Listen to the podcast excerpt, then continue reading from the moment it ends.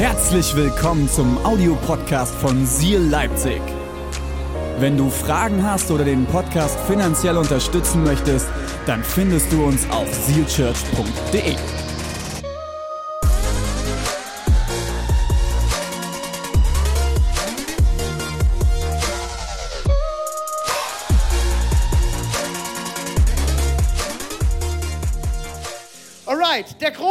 unsere neue Predigtserie, der Subtitle, wie sagt man dazu, Untertitel auf Deutsch habe ich, der Untertitel zu der Predigtserie ist, läufst du in deinem Potenzial? Läufst du, Reimer, schon in deinem Potenzial? Ja, du entdeckst gerade neues Potenzial, ne? Läufst du schon in deinem Potenzial? Ich glaube, und das sehen, beten wir immer wieder, da reden wir immer wieder als Kirche drüber. Gott hat ein Potenzial in dich hineingelegt. Gott hat dich geschaffen mit einem göttlichen Potenzial, mit Gaben und allem, was du bist, hat Gott dich geschaffen. Das Problem ist, dass die wenigsten von uns auch schaffen, in dem Potenzial auf Dauer zu laufen, das Gott uns gegeben hat. Was er in uns hineingeht. Und ich rede nicht davon, dass du alle deine Gaben entfaltest. Da gehört viel, viel, viel mehr dazu. Und der Titel für heute, für die erste Predigt ist, Achtung für alle meine lieben Kontrollfreaks, in Klammern Uschi. Hilfe, ich verliere die Kontrolle. Ich werde ein Gebet sprechen und dann steigen wir direkt ein, okay? Jesus, ich danke dir, dass du immer die Kontrolle hast und dass du jetzt zu uns sprechen wirst und dass du neue Räume hast, dass du alles bereit hast, was wir als Kirche brauchen. Weil was der Papa bestellt, das bezahlt er auch. Und du hast diese Kirche bestellt, du hast diesen Plan für die Kirche hier in dieser Region gehabt und du wirst uns mit allem versorgen, was wir brauchen. Und das empfangen wir von dir. Und wir beten, dass du unsere Herzen jetzt vorbereitest für das, was du sagen willst. Wir lieben dich. Amen. Amen. Jakob, das erste Mal an den Kies. Vielen, vielen, vielen Dank. Hilfe, ich verliere die Kontrolle. Wir alle kennen solche Momente in unserem Leben, wo wir die Kontrolle verlieren. Einige von uns haben in Corona-Zeiten die Kontrolle über ihren Gürtel verloren. Äh, vielleicht gehörst du auch dazu. Du hast die Kontrolle bei den Keksen verloren. Du hast die Kontrolle beim Feierabendbier verloren. Das ein oder andere Mal und hast kräftig zugelangt. Vielleicht verlierst du an anderen Stellen die Kontrolle. Vielleicht gehörst du zu der Person, die es hasst, die Kontrolle zu verlieren. Uschi. Ähm, kommen heute noch ein paar Uschi-Zitate. Fürs letzte Mal heute, Uschi. ich glaube, wir Menschen wollen alle in unserem Leben wachsen, oder? Okay, der Raum ist hier voll, damit ihr mitmacht, okay? Sonst kann ich mich auch wieder vor die Kamera stellen. Seid ihr da? Ja. Seid ihr da? Ja? Könnt ihr mir helfen? Könnt ihr mir helfen? Wir alle wollen wachsen, oder? Das heißt, ich kenne niemanden, der mit 18 sagt, mit 40 will ich mindestens viermal verheiratet gewesen sein. Kennt ihr so jemanden? Noch nie gehört. Oder mit 40 will ich schwerst übergewichtig sein und ich werde alles dafür geben, so fett zu sein, wie ich nur kann. Habt ihr das schon mal gehört? Mit 40 will ich eigentlich in einem Körper wohnen von einem 80-Jährigen. Und ich werde so viel saufen, rauchen, Drogen nehmen und alles, was ich kann, um mich runterzuwirtschaften. Sagt keiner, oder? Keiner, der mit 40 drogenabhängig ist, hat mit 14 gesagt, mit 40 werde ich drogenabhängig sein und ich werde niemals mehr davon loskommen. Wir Menschen haben einen Grundantrieb in uns, wachsen zu wollen, voranzukommen im Leben, uns verändern zu wollen, etwas Gutes hervorzubringen. Wir wünschen uns finanzielle Freiheit. Ich, ich kenne niemanden, der sagt, also wenn ich dann mal 40 bin, dann will ich komplett finanziell ruiniert sein. Ich will so viele Schulden haben, wie es nur geht und eigentlich nichts mehr bezahlen können, oder? Wir wollen wachsen, wir wollen vorankommen. Ich will mit euch mal ins Wort Gottes schauen. Äh, der liebe Paulus, äh, Apostel Paulus, der mindestens ein Drittel des Neuen Testaments geschrieben hat, schreibt im Römerbrief im Kapitel 7 folgende Verse. Seid ihr ready? Können wir lesen? Achtung, die fett unterstrichenen Sachen sind die, die, ja gut, das ist nicht ganz so gut erkenntlich. Äh, Ich helfe euch aber. Das sind die wichtigen Sachen, okay? Es fängt damit an. Ich verstehe ja selbst nicht, was ich tue. Okay, blend mal nochmal das Logo ein, bitte. Das reicht schon. Predigt ist fertig. Könnt ihr nochmal das Logo einblenden? Okay. Ich verstehe ja selbst nicht, was ich tue. Wer war schon mal in der Situation? Ehrlich? Der ganze Raum meldet sich, äh, bis auf ein paar Lügner. bis auf die, die immer alles im Griff haben, ähm, die immer noch nicht verstanden haben, dass sie nicht wissen, was sie tun. Wir kennen das alle, oder? Diese Momente. Eigentlich habe ich gar keinen Plan, was ich gerade mache. Ich habe irgendwas getan oder ich bin etwas am Tun und ich merke irgendwann so, was mache ich eigentlich gerade? Kennt ihr diese Momente? Du wachst auf und du denkst so, Alter, war das jetzt ein Traum oder ist das Realität? Ich hoffe, es war ein Traum und eine Stunde später stellst du fest, es war die Wahrheit. Wir lesen weiter, okay, nochmal den Vers.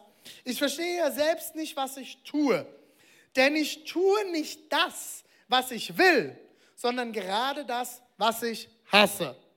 Alle auch schon mal erlebt, oder? Ich tue etwas und denke danach, Alter, warum? Wie dumm bin ich eigentlich? What the heck? Wieso?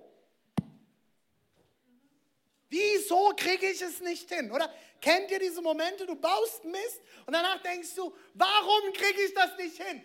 Immer wieder derselbe Mist. Ich will es doch tun und ich krieg's nicht hin. Es geht weiter, Vers 24. Ich, Achtung, unglückseliger Mensch. Krasses Wort, oder? Ich, unglückseliger Mensch. Gibt es denn niemand, der mich aus dieser tödlichen Verstrickung befreit? Diese Situation kennen wir alle, oder? Das Problem ist, wenn wir wachsen wollen, Wachstum fällt nicht vom Himmel, oder? Es ist nicht, dass du morgens aufwachst und du machst so eine Tupperbox auf. Jesus, Wachstum jetzt. Also warte, in Jesu Namen. Päckchen Wachstum, das kannst du dann zum Frühstück essen. Funktioniert so nicht, oder? Wachstum braucht immer Zeit. Und Wachstum voranzukommen bedeutet, unsere Kontrolle abzugeben. Und jetzt kommt ein Wort und ich bitte euch, bitte konzentriert euch jetzt und geht nicht sofort raus, okay? Bitte hört weiter zu, schalte nicht ab, wenn du online zuschaust. Es ist ein Wort, das ich jetzt bringe, was für Wachstum extrem wichtig ist. Ähm, ich merke, wie mir selbst schon der Würgereiz im Hals steckt. Das ist, es ist einfach ein Wort, das hören wir nicht so gerne. Bis auf so ein paar Leute. Es gibt so ein paar Leute, die lieben das. Die, die, die, sind, die, die sind die Genies da drin, okay? Aber für die meisten Leute ist das ein sehr, sehr schwieriges Wort, okay? Seid ihr ready? Oh, oh. Disziplin. Oh, wir lieben es alle, diszipliniert zu sein, oder? Genau das ist es. Irgendjemand heult schon im Hintergrund.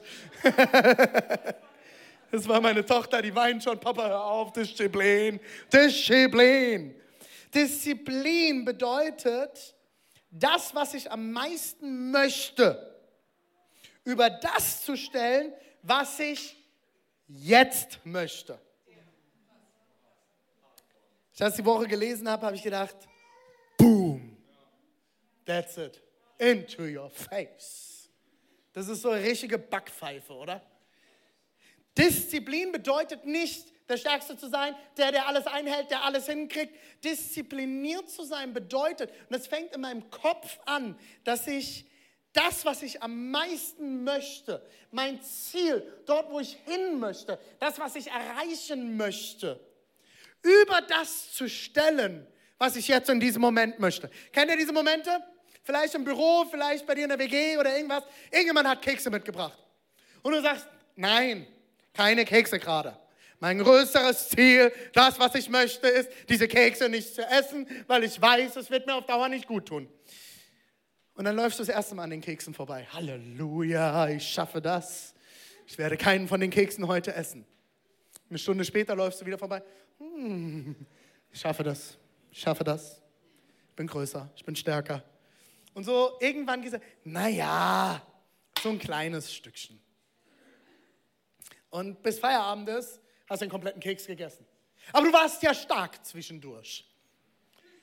Das Problem bei Disziplin ist, bei Disziplin ist unsere Sehnsüchte. Wir denken, wir müssen, wir haben die Sehnsüchte und wir versuchen, alles andere darüber zu stellen, aber wir kriegen es nicht hin. Deine Sehnsüchte bestimmen am Ende aber nicht, wer du bist oder auch wirst. Disziplin wird bestimmen, wer du am Ende wirst. Disziplin wird am Ende bestimmen, wer du werden kannst. Und für alle, die jetzt schon Druck merken, okay, ich, ich merke schon so bei einigen Leuten, steigt jetzt das Drucklevel. Oh nee, jetzt muss ich noch, noch diszipliniert sein. Es wird richtig geil gegen Ende, okay? Die Gnade kommt, okay? Seid ihr ready? Die Gnade kommt noch, okay? Also hört zu, okay? Ich will aber, dass wir das am Anfang verstehen, weil ich glaube, das ist die Grundlage für uns Menschen. Und wir wollen, wir leben in einer Gesellschaft, in einer Jetzt-Gesellschaft. Folge deinem Herz. Mein Herz sagt Keks, also esse ich Keks. Mein Herz sagt, die ist geil, ich nehme sie mir. Komplett Tinder ist darauf aufgebaut. Ich wische so lange, bis mir eine gefällt und dann nehme ich sie mir jetzt. Wir leben in einer Jetzt-Gesellschaft. Ich fühle mich halt jetzt so danach. Also heute, also fühlt sich auch gut an. Das Witzige ist, wenn ich dann so Leute frage, ja, und, und, und, hast du mal mit Jesus darüber geredet und wie ist das mit dir? Also ich habe auch vollen Frieden mit Gott darüber. Warte mal, warte mal, kann mir mal jemand eine Bibel bringen? Nein, nein, das ist nicht vom Herrn. Die Bibel ist ganz klar. Und dein Gefühl ist gesteuert von deinen Endorphinen, dein Gefühl ist gesteuert von deinen Hormonen, deine Gefühle sind gesteuert von... Gut, lassen wir das. kam an, Freddy, ja, kam an. Sehnsüchte entscheiden nicht darüber, was du tust und wo du hinkommst. Disziplin entscheidet am Ende oder sollte am Ende darüber entscheiden, was du tust. Hoffnung auf ein besseres Leben wird dein Leben am Ende noch nicht verändern. Wir reden in unserer Kirche viel über Hoffnung. Und ich liebe Hoffnung, weil Hoffnung ist der Anfang von etwas Neuem. Hoffnung bringt etwas hervor, auf das ich aufbauen kann. Es bringt etwas, einen Wunsch nach mehr hervor, wo ich vorher keinen Wunsch mehr hatte. Aber wenn wir bei der Hoffnung stehen bleiben, wird sich noch lange nichts verändern und werden wir nicht in unser Potenzial kommen. Aber Hoffnung und neue Gewohnheiten haben das Potenzial, alles zu verändern. Aber warum ist es immer wieder so, dass wir diszipliniert sein wollen, aber es am Ende wieder nicht hinbekommen? Wir wollen es doch alle, oder? Und ich glaube, wir Deutschen sind schon ein grundsätzlich sehr diszipliniertes Volk. Wir sind sehr diszipliniert grundsätzlich. Wir sind organisiert, wir sind strukturiert, wir sind zielorientiert, wir sind, äh, kriegen alles hin. Sind, sind eigentlich schon relativ gut, oder? Das Problem ist, liebe Christen, also wenn du Gott noch nicht kennst und noch nicht Christus nachfolgst, hör kurz mal weg. Ich spreche jetzt mal kurz zu den Christen, okay? Dein Problem ist Willenskraft. Dein Problem ist Willenskraft. Willenskraft ist wie ein Muskel, den du trainierst, wo du immer wieder aus meiner Kraft und ich erhebe und ich krieg das hin das Problem ist, der Muskel wird müde. Wenn du ihn kontinuierlich nutzt und überanstrengst, wird er müde und er kann irgendwann nicht mehr. Das ist der Moment, wo du dann am Ende des Tages doch den Keks gegessen hast. Du hattest Willenskraft, es zu tun. Und du hast es auch geschafft bis zur Mittagspause. Halleluja. Und dann war der Muskel müde. Willenskraft funktioniert leider nicht sehr lange. Und das ist das Problem für uns Christen. Weil wir Christen wollen ja immer das Gute tun, oder? Das ist unser Ziel, das Gute zu tun, das Gute hinzukriegen. Nächstenliebe, zuerst geliebt. Wir wollen das Gute tun. Das ist unser Ziel im Leben, davon reden wir jeden Sonntag. Weil wir wissen, dass das die Idee Gottes ist. Wir schaffen es aber nie, oder? Oder was heißt nicht nie, aber oft nicht. Wir kriegen es so oft nicht hin. Wir wissen genau, was richtig ist, so wie Paulus es geschrieben hat. Und doch kriegen wir es nicht hin. Es gibt doch immer, bevor man sich dann auf etwas einlässt, diese kleine leise Stimme im Kopf, die uns etwas erzählt. Oder kennt ihr das? Ah. Die hört auch meistens so an. Ach komm, ist schon nicht ganz so schlimm.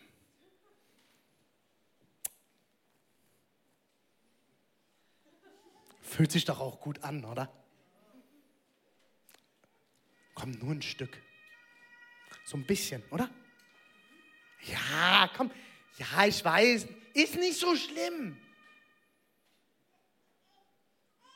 Ganz auch ein bisschen mehr. Ist ja nicht so schlimm. Ist ja nur ein bisschen rumknutschen. Aber ich bin verheiratet. Ja, muss ja keiner wissen. Schatz, ist schon okay, ist schon okay. Kennt ihr diese leise Stimme im Kopf? Und das ist immer, kommt diese Stimme in uns hoch, wenn wir in uns kämpfen. Unsere Willenskraft versucht alles zu tun. Und die Stimme im Kopf sagt, ah, come on, ist nicht ganz so schlimm. Geht schon gut, geht schon klar. Das Interessante ist aber doch, diese Stimme taucht nämlich ein zweites Mal auf. Ist euch das schon mal aufgefallen? Ab dem Moment, wo du über die Grenze gegangen bist, die, die du dir gesetzt hast, kommt dieselbe Stimme, achte mal darauf, die genau dieselbe gleiche Stimme, sagt dann, und wieder hast du es nicht hingekriegt. Du Kackloser was kannst du eigentlich? Jedes Mal derselbe Mist. Achtet mal drauf, es ist dieselbe Stimme. Es ist dieselbe Stimme. Was bist du eigentlich für ein Be Christ? Du bist Christ? So willst du zu Gott kommen? Nachdem du dir die Videos angeschaut hast, bist du wahnsinnig? Was soll denn Gott über dich denken? Dieselbe Stimme. Und am Anfang versucht man diese Stimme klein zu machen. Und man versucht sie zurückzuhalten. Aber diese Stimme kannst du nicht einfach unterdrücken. Und wir charismatischeren Christen, ähm, wenn du das Wort noch nicht kennst, ist nicht schlimm. Frag einfach mal die anderen. Das sind die, die die Hände heben und laut beten und singen, also wir. Äh, die haben manchmal noch so eine Eigenart die fangen dann an, diese Stimmen wegzubeten. Hast du schon mal gemacht in der Seelsorge? Man versucht, Stimmen wegzubeten. In Jesus' name. Schweig! Das Problem ist, das funktioniert nicht. Du kannst nicht einfach Stimmen in dir abtöten. Wenn meine Tochter neben mir steht, und das macht sie sehr häufig, Papa, Papa, Papa, und ich bin am Telefonieren oder mache irgendwas. Papa, Papa, sei ruhig, Papa. Die, die kannst du nicht einfach abstellen. Da kannst du nicht einfach sagen, jetzt sei ruhig, hör auf, Schuss. Das funktioniert zwei Minuten und dann wird die lauter. Und dann wird die noch lauter. Und dann kannst du die ins Zimmer stecken oder irgendwas. Die hören nicht auf. Das hört nicht auf bei Kindern. Warum? Wenn die Stimme nicht gehört wird, wird sie lauter werden. Das Problem ist, am Anfang macht die Stimme uns äh, macht die Stimme das Problem klein. Danach macht sie dich klein und verknüpft sich mit deiner Identität. Sie verknüpft dein Handeln mit dem, wer du bist. Und das ist das größte Problem mit dieser Stimme in uns. Erst macht sie das Problem klein, danach macht sie uns klein und verknüpft sich oder versucht dich und dein Handeln mit deiner Identität zu verknüpfen und zu vereinen, damit du ja nicht mehr schaffst, wieder aufzustehen und vor allem niemals in dein Potenzial zu kommen. Und ich verrate euch jetzt ein Geheimnis und ich bin nicht der Pastor, der ständig über den Feind, Teufel, Satan oder irgendetwas redet. Meines Erachtens nach ist das genau das, was Eva im Garten erlebt hat. Die Stimme, die angefangen hat zu reden. Keine Ahnung, ob die Schlange wirklich leiblich da war, ob das ein Kampf war, den sie im Kopf hat. Erinnert ihr euch an die Geschichte, wir haben sie dem Letzt gelesen, Jesus in der Wüste, den Kampf, den er gekämpft hat, in, meines Erachtens nach auch in sich. Weil das ist das, wie wir es kennen. Der Feind kommt mit Stimmen und versucht erst das Problem und das, was Gott uns eigentlich gesagt hat, was gut für uns ist, klein zu machen. Und danach macht er uns klein und raubt uns unsere wahre Identität. Und das nennen wir den Schamkreislauf, okay? Der Schamkreislauf. Es fängt damit an, ich bin schlecht. Das ist das, was der Feind uns sagt. Ich bin schlecht. Du bist schlecht. Du kriegst es nicht hin. Dieses Gefühl. Was ich dann mache, wenn ich mich so fühle und wenn ich, ähm, wenn ich das glaube, strenge ich mich mehr an. Gebe ich doppelt so viel Gas. Ich muss es ja hinkriegen. Bin ja schließlich Christ. Oh, irgendwie muss man das ja hinkriegen.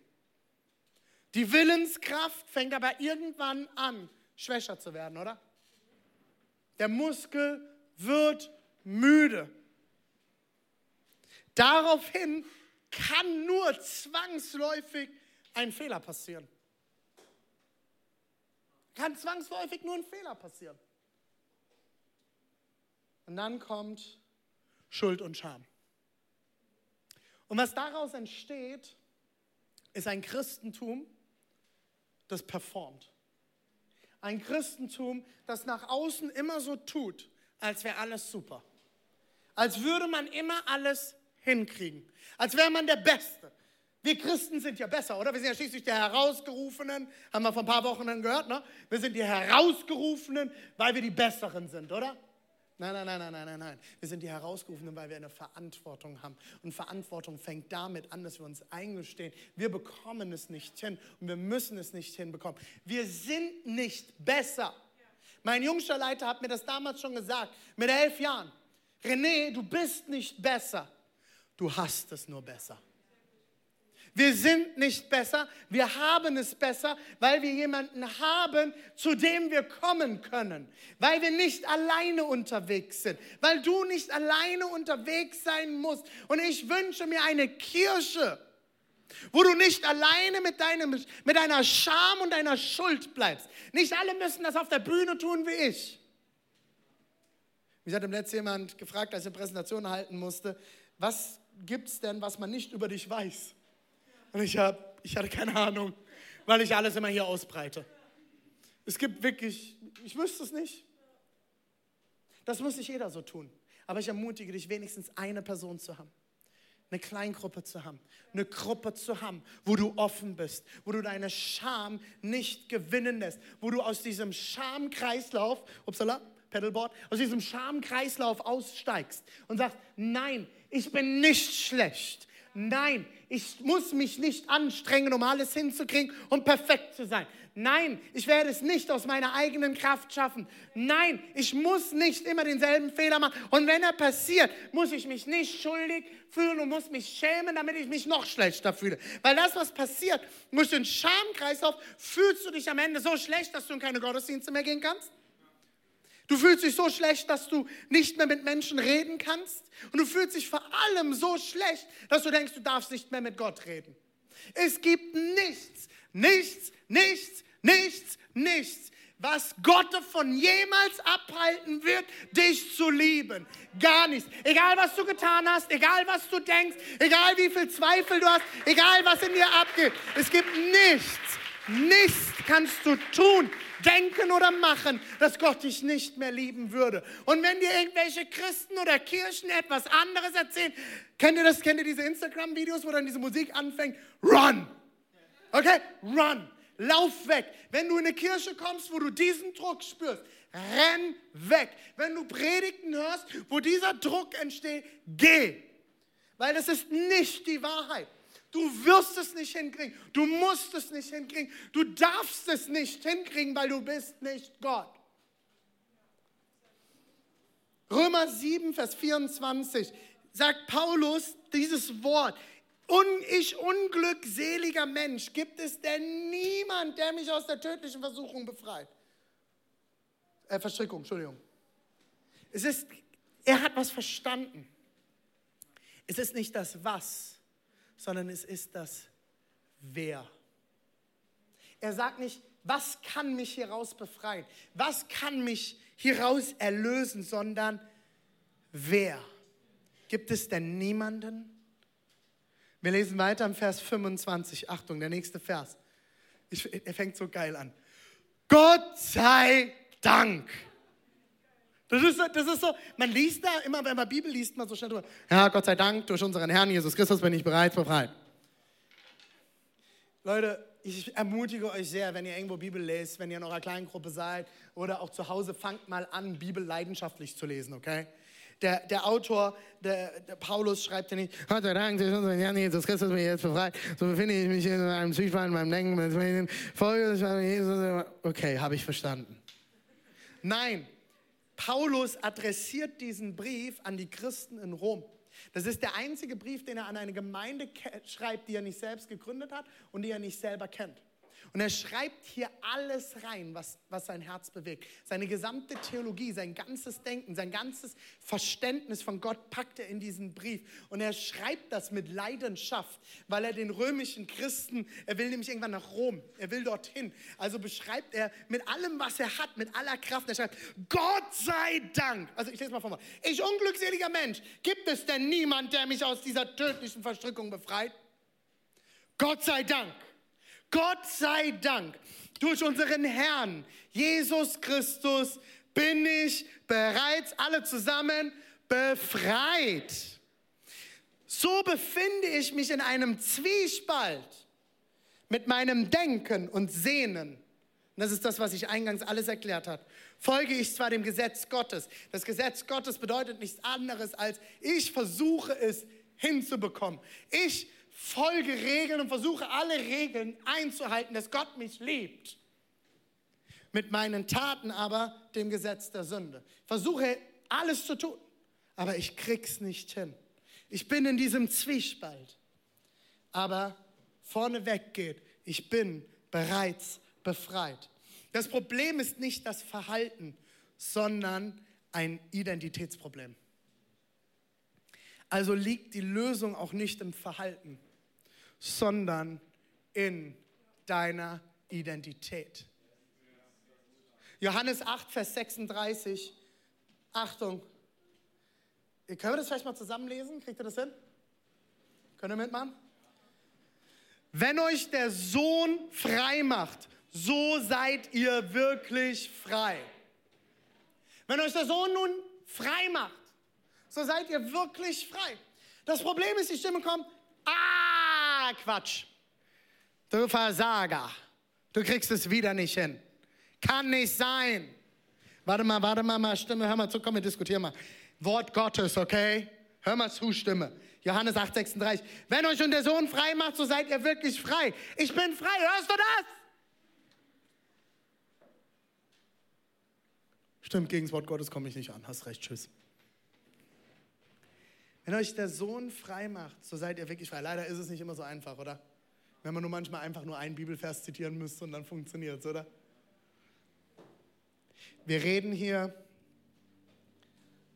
nicht von Verhaltensänderungen.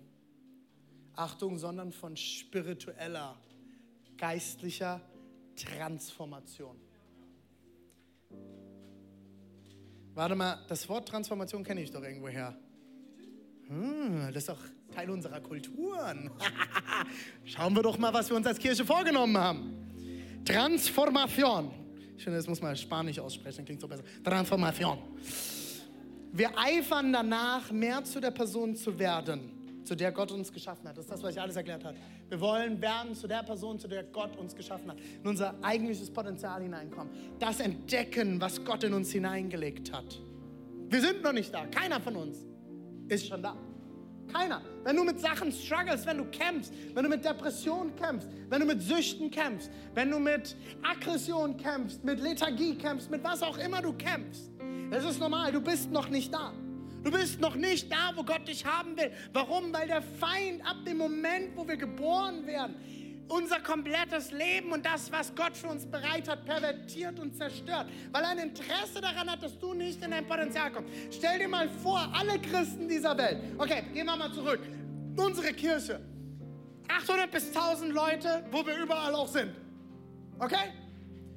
Wir alle würden mal wirklich unser Potenzial entfalten. Stell dir das mal vor, gehen wir zurück. Wir sind jetzt hier heute 60 bis 70 Leute ungefähr. Wenn diese 60 bis 70 Leute, die hier im Raum sind, mal wirklich ihr Potenzial annehmen und in ihr Potenzial hineinwachsen, gute Nacht Leipzig. Dann geht's ab, Leute. Die erste Kirche hat gestartet mit zwölf Leuten, die bereit waren, ihr Potenzial anzunehmen. Es ist kein Verhaltensproblem. Es ist ein Identitätsproblem. Wir eifern danach. Da kommt Ziel, das Wort Ziel heißt Eifer.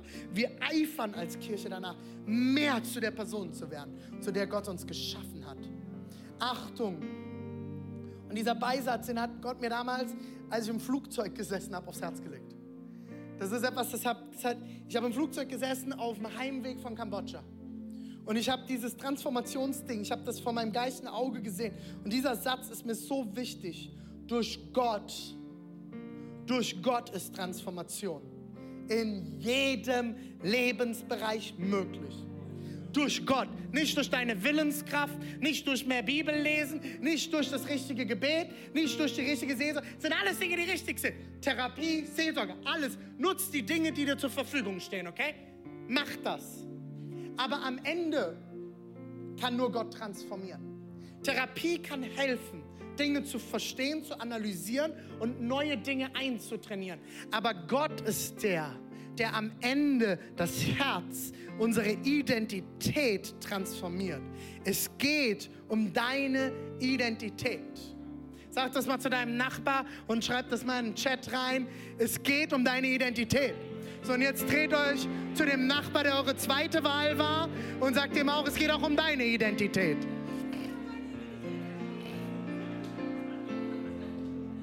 Es geht nicht darum, dass du eine bessere Version von dir selbst werden sollst. Achtung, es geht vielmehr um eine Kraft, die größer ist als deine eigene, die dich von innen heraus transformiert zu der Person, zu der du eigentlich gedacht bist. Ich lese das nochmal, Leute, weil das ist so tief. Es geht nicht darum, dass du eine bessere Version von dir selbst werden sollst. Das ist das, was wir Christen oft denken. Es geht vielmehr um eine Kraft, die größer ist als deine eigene, die dich von innen heraus transformiert zu der Person, zu der du eigentlich gedacht bist. Es geht um deine Identität. Der Feind will, dass du denkst, du bist, was du getan hast. Du bist schlecht, weil du Schlechtes tust. Kennt ihr das von Forrest Gump? Schlechte Menschen sind schlecht, weil sie Schlechtes tun. Oder wie sagt er das? Genau, dumm ist der, der Dummes tut. Das ist die Stimme nicht von Forrest Gump, sondern des Feindes. Der Feind sagt uns, du bist schlecht, weil du Schlechtes tust. Hör mir gut zu. Du bist nicht, was du tust. Du bist nicht, was andere dir sagen, dass du bist. Du bist nicht, was diese vernichtende Stimme in deinem Kopf dir immer wieder sagt. Aber wer bin ich denn dann? Darüber habe ich mich doch immer definiert. Das wurde mir in meiner Kindheit gesagt, das wurde mir von meinen Eltern gesagt, von meinen Großeltern, in meiner äh, Kinderkirche, Sonntagsschule, Christenlehre, wo auch immer du warst. Wurde mir das immer gesagt. Vielleicht nicht direkt into your face, aber unterschwellig kam es immer wieder durch. Du bist das, was Gott sagt, dass du bist. Und wenn wir Christen das anfangen zu erkennen, kommen wir ins Potenzial und bekommen Kraft und werden verändern. Du bist nicht, eine bessere Version von dir selbst. Wenn du Jesus eingeladen hast in dein Leben, bist du neu. Du wirst neu. Ich habe mich mal mit jemandem unterhalten, einem Ehepaar, es war ganz am Anfang von meinem Dienst. Und äh, sie haben geheiratet und ich kannte aus einem Zeugnis ihre Geschichte, die sie vorher hatte. Sie hatte mit sehr, sehr vielen Männern geschlafen, hat sehr viel Mist gebaut. Und ich habe mich mit dem Mann irgendwann unter vier Augen unterhalten, der als Pastorenkind schon aufgewachsen ist und als Jungfrau in die Ehe gegangen ist. Und ich habe ihn gefragt, hey, wie war das denn für dich, dass deine Frau nicht mehr als Jungfrau in die Ehe gegangen ist? Wie war das für dich, dass deine Frau so viel Mist vorher mit sich hat machen lassen? Dass sie so viel von sich aufgegeben hat. Und du hast gewartet, du hast dich aufgespannt. Und er hat mir einen Vers, damals hat er seine Bibel geöffnet und hat mir einen Vers vorgelesen. 2. Korinther 5, Vers 17. Achtung, hört gut zu. Wenn also jemand mit Christus verbunden ist, also wenn jemand Gott kennenlernt, Jesus in sein Leben einlädt, ist er eine neue Schöpfung. Was er früher war, ist vergangen. Sieh doch, etwas Neues ist entstanden. Und ich habe gesagt, okay, aber trotzdem ist doch das Alte gewesen. Und er guckt mich an und sagt, er guckt mir tief in die Augen und sagt, nee, ich habe eine Jungfrau geheiratet. Das hat mir mein Gehirn zermalmt. Und ich sagte, wie meinst du das denn? In dem Moment, wo sie Jesus ihr Leben gegeben hat, ist sie ein neues Geschöpf geworden. Egal, was du in deinem Leben getan hast, was dir angetan wurde, was du erlebt hast, du bist eine neue Schöpfung, wenn du Jesus in dein Leben einlädst. Wenn du verbunden bist mit Christus und nicht, weil du alles hinkriegst, nicht, weil du der beste Mensch bist, weil du alles richtig machst, weil du mit Christus verbunden bist, ist bist du eine neue Schöpfung, eine neue Kreatur. Bist du neu geworden. Auch wenn du immer wieder im Schamzirkel bist, es immer wieder nicht hinkriegst, dir Stimmen sagen, was du für ein Versager bist. Die Bibel sagt, du bist neu. Das Alte ist vergangen, etwas Neues ist entstanden. Die Veränderung die Transformation passiert mit einem Satz. Ich gehöre zu Christus. Ich gehöre zu Christus. Dadurch passiert Transformation, dadurch passiert Veränderung, dadurch passiert Annahme, dadurch passiert Heilung, dadurch entsteht etwas Neues. Jesus gibt dir die Kraft, dich zu entscheiden, das, was du am meisten möchtest, über das zu stellen, was du jetzt möchtest. Und wenn du es wieder mal nicht schaffst, hör nicht auf die Lüge, sondern fang an zu feiern. Wem viel vergeben ist, der wird auch viel lieben können, sagt Jesus. Wenn du es nicht schaffst, dann stell dich hin. Und ich habe das angefangen bei einigen meiner Themen. Und die Stimme in mir sagt, du kriegst es wieder nicht hin, du hast wieder versagt. Wisst ihr, was ich angefangen habe? Ich habe angefangen, Worship zu machen. Jesus, ich danke dir, dass du mir vergeben hast, dass ich schon längst alles, dass du schon längst alles getan hast, dass du auch für das, was ich jetzt wieder getan habe, schon längst gestorben bist, dass ich dich gar nicht mal um Vergebung bitten muss, weil es schon längst am Kreuz bezahlt ist. Danke, dass du Sieger bist. Danke, dass du alles in deiner Hand hältst. Danke, dass ich geliebt bin. Danke, dass ich zu dir kommen darf, obwohl ich es nicht verdient habe. Ist das gut? Fang an, Lobpreis darüber zu machen. Fang es an zu feiern. Der Geist Gottes transformiert mich. Der Geist Gottes transformiert. Das Problem ist, und damit werde ich jetzt gleich schießen, der große Gewinn am Ende, dorthin zu kommen, wo ich hin will. Und das ist die Predigtserie. Der große Gewinn ist, die Person zu sein, zu der Gott mich geschaffen hat. Nicht die bessere Version von dir selbst, sondern die Person, zu der Gott dich gedacht hat. Der große Gewinn,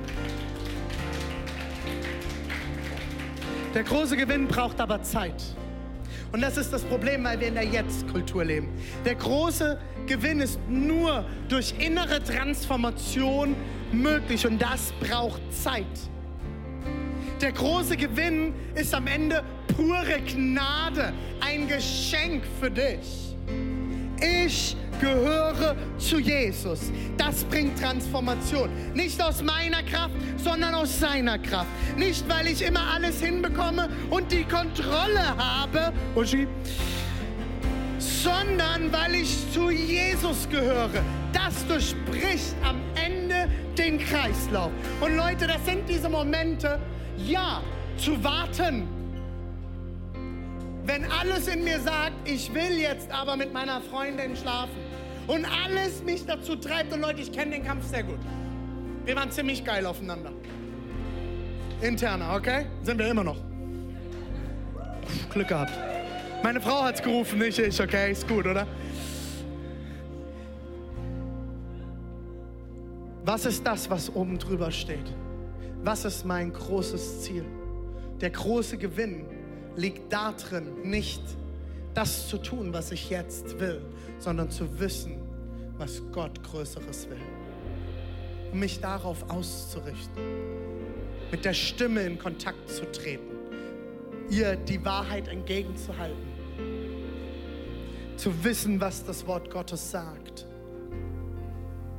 Eine gute Ehe braucht Zeit. Der große Gewinn einer guten Ehe braucht Zeit. Leute, wir sind jetzt fast zehn Jahre verheiratet. Und wir sind zwei sehr, sehr, sehr hitzige Dickköpfe. Aber wir sind so aneinander gereift und gewachsen. Und ihr glaubt nicht, wie oft wir beide die Versuchung hatten, einfach auszusteigen. Und jetzt, liebe Ehepaare, die am Kämpfen seid, das Problem ist doch, wenn du aussteigst, wird es doch nicht besser. Die Probleme fangen dann erst an. Vor allem, wenn du Kinder hast. Dann fängt der Mist erst wirklich an. Es ist vielleicht eine kurzfristige Erleichterung, aber der Kampf fängt erst an. Es ist nicht so einfach. Der große Gewinn braucht Zeit. Ich habe euch den Siegeskreislauf mitgebracht. Könnt ihr den Kreislauf sehen? Es fängt damit an, ich bin abhängig vom Geist Gottes. Und ich verstehe, wenn du den Schamkreislauf durchbrechen willst, fängt es damit an, dass du verstehst, Matti, du musst dich jetzt mal ducken. Ähm, geht ihr alle nochmal runter, dass man es überall sieht? Ich bin abhängig vom Geist Gottes. Okay? Ich bin abhängig vom Geist Gottes. Damit fängt es an. Das baut Glaube. Das baut Glaube in dir. Wenn du weißt, ich hänge an Gott, der Heilige Geist ist in mir, das baut Glaube und daraus wird gutes Handeln ermöglicht. Nicht, weil ich es kann, nicht, weil ich stark bin, sondern weil ich abhängig vom Geist Gottes Glaube in mir entsteht. Ermöglicht das gutes Handeln und das bringt mich näher zu Gott. Das bringt mich näher zu Gott und das lässt mich wiederum wissen, ich bin abhängig vom Geist Gottes. Das ist der Ich gehöre zu Jesus-Kreislauf.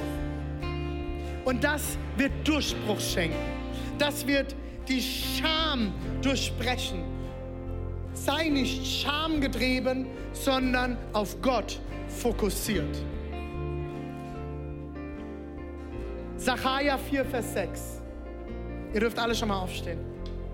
Nein, Standorten. Lasst uns gemeinsam aufstehen. Wir werden gleich gemeinsam beten. Sacharja 4, Vers 6. Achtung, nicht durch Gewalt und Kraft. Und jetzt das Witzige, Geheimsache ist mein Taufvers. Nicht durch Gewalt und Kraft wird es geschehen, sondern durch meinen Geist, spricht der Herr, der Allmächtige. Das Volk steht kurz vorm Krieg.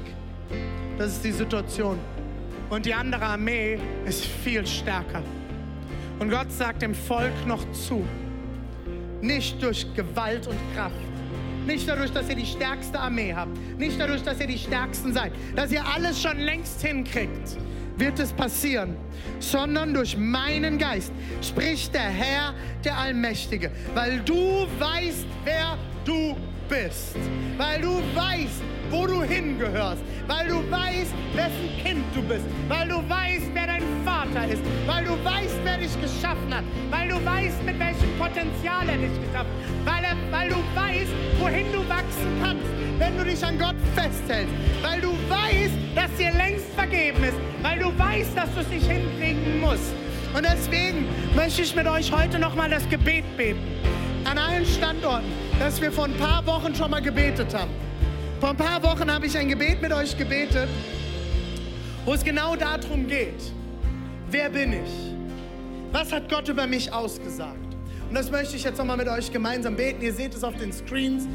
Ähm, und ich würde es gern mit euch beten und ich ermutige euch wirklich. Wir haben das gepostet auf allen sozialen Medien. Es ist auf der Te in der Telegram-Gruppe rumgeschickt worden. Ich ermutige dich, druck dir das aus. Schreib es dir irgendwo hin. Fang das an, regelmäßig über dein Leben zu beten. Eine Predigt bekommt Tiefe, wenn du es anfängst umzusetzen. Und ich glaube, wenn wir das anfangen, über unser Leben zu beten, ich habe es jetzt mit meinen Kindern gebetet, habe dann festgestellt, ein paar Worte verstehen sie nicht, ich werde das mal umschreiben für Kinder. Aber ich will, dass meine Kinder das von Anfang an wissen, dass sie das beten, dass sie das in ihr Herz hinein beten, weil das ist die Wahrheit Gottes über ihr Leben. Seid ihr ready? Lass uns, wir beten? Okay, lass uns gemeinsam beten. Ich bin geliebt, gewollt, gesegnet, erfolgreich, talentiert, kreativ, mutig, sicher, diszipliniert, bereit, qualifiziert, motiviert, wertvoll, frei, zielstrebig, begabt, befähigt, erfüllt und akzeptiert. Nicht durchschnittlich, nicht mittelmäßig. Ich bin ein Kind Gottes. Ich werde zu all dem, zu dem Gott mich geschaffen hat. Im Namen Jesu.